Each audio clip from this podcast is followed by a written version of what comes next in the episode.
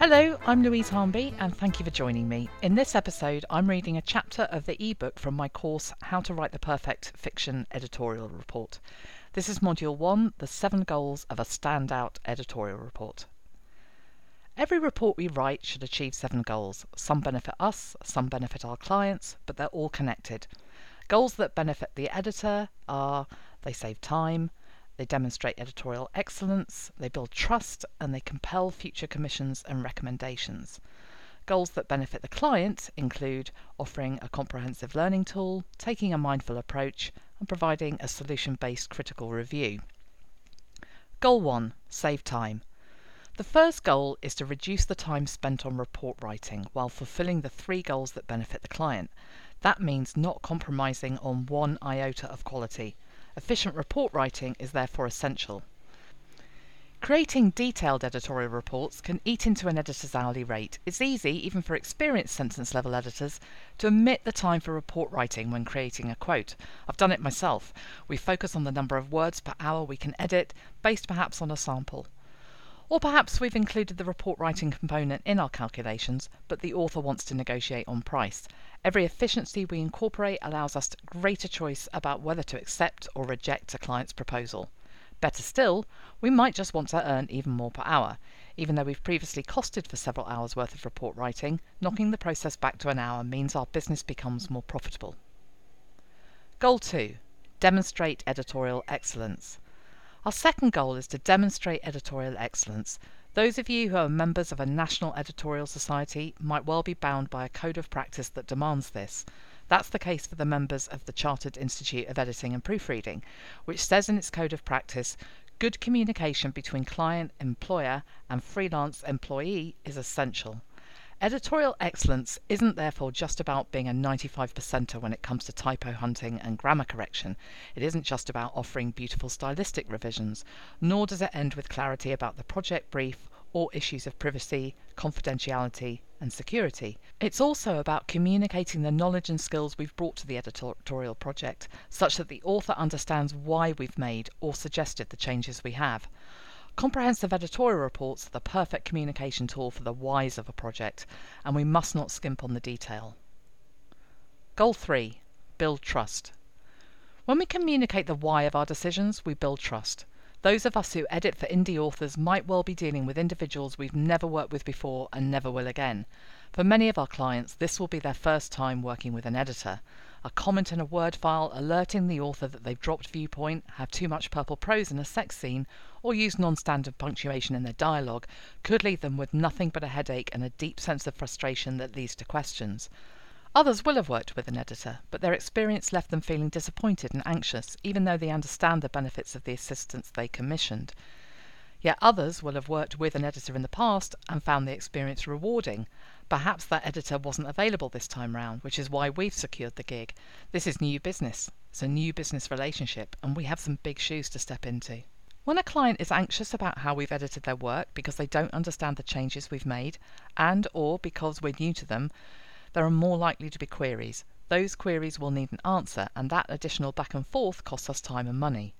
But that's not all. Those client types are low on trust, in regard to us at least, and it is part of our job to earn it. A comprehensive editorial report that demonstrates a deep knowledge of our craft creates author confidence, and that's the key to a healthy business relationship.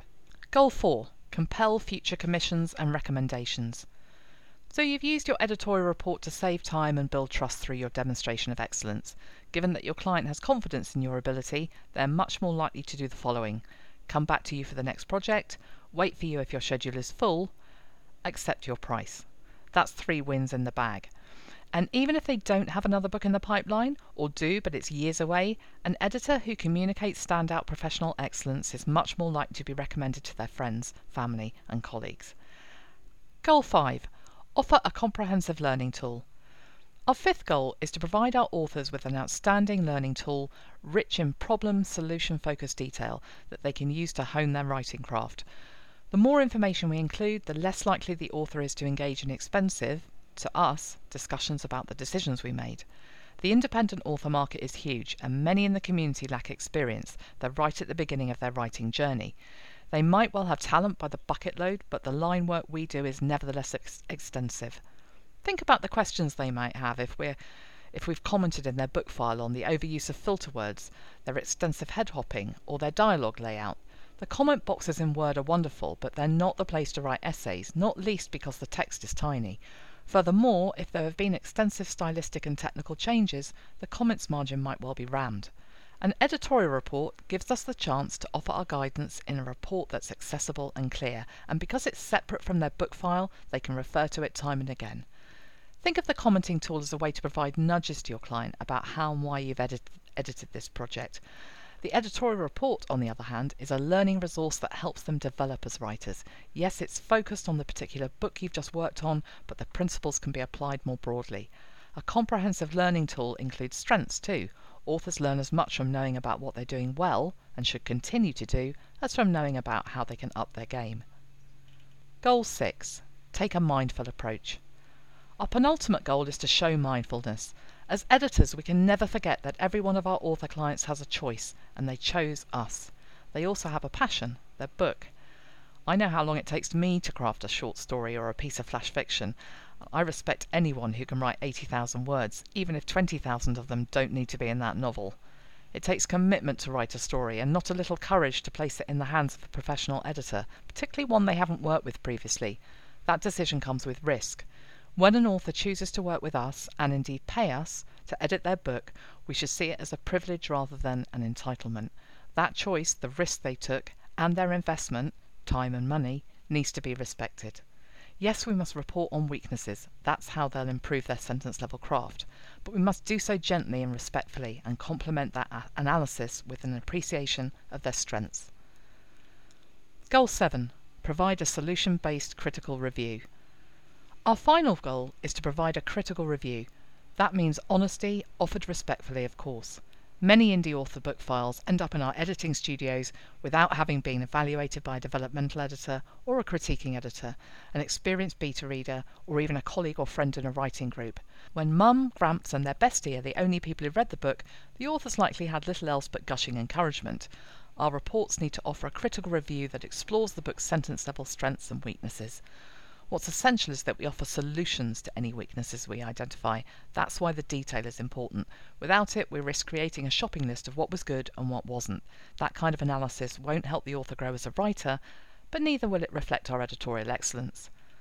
Solutions are what bridge the gap between shopping list and learning tool. It's one thing to be told that there are problems with dialogue punctuation, it's another to be shown how to fix it. It might be daunting for an author to discover they're prone to too much telling rather than showing. It will be a process of discovery and empowerment to be taught how to avoid the problem in future books, all the while knowing you've attended to it in this one. That's the end of this reading. I hope you'll think about joining me in the course where you can access the rest of the materials. Bye for now.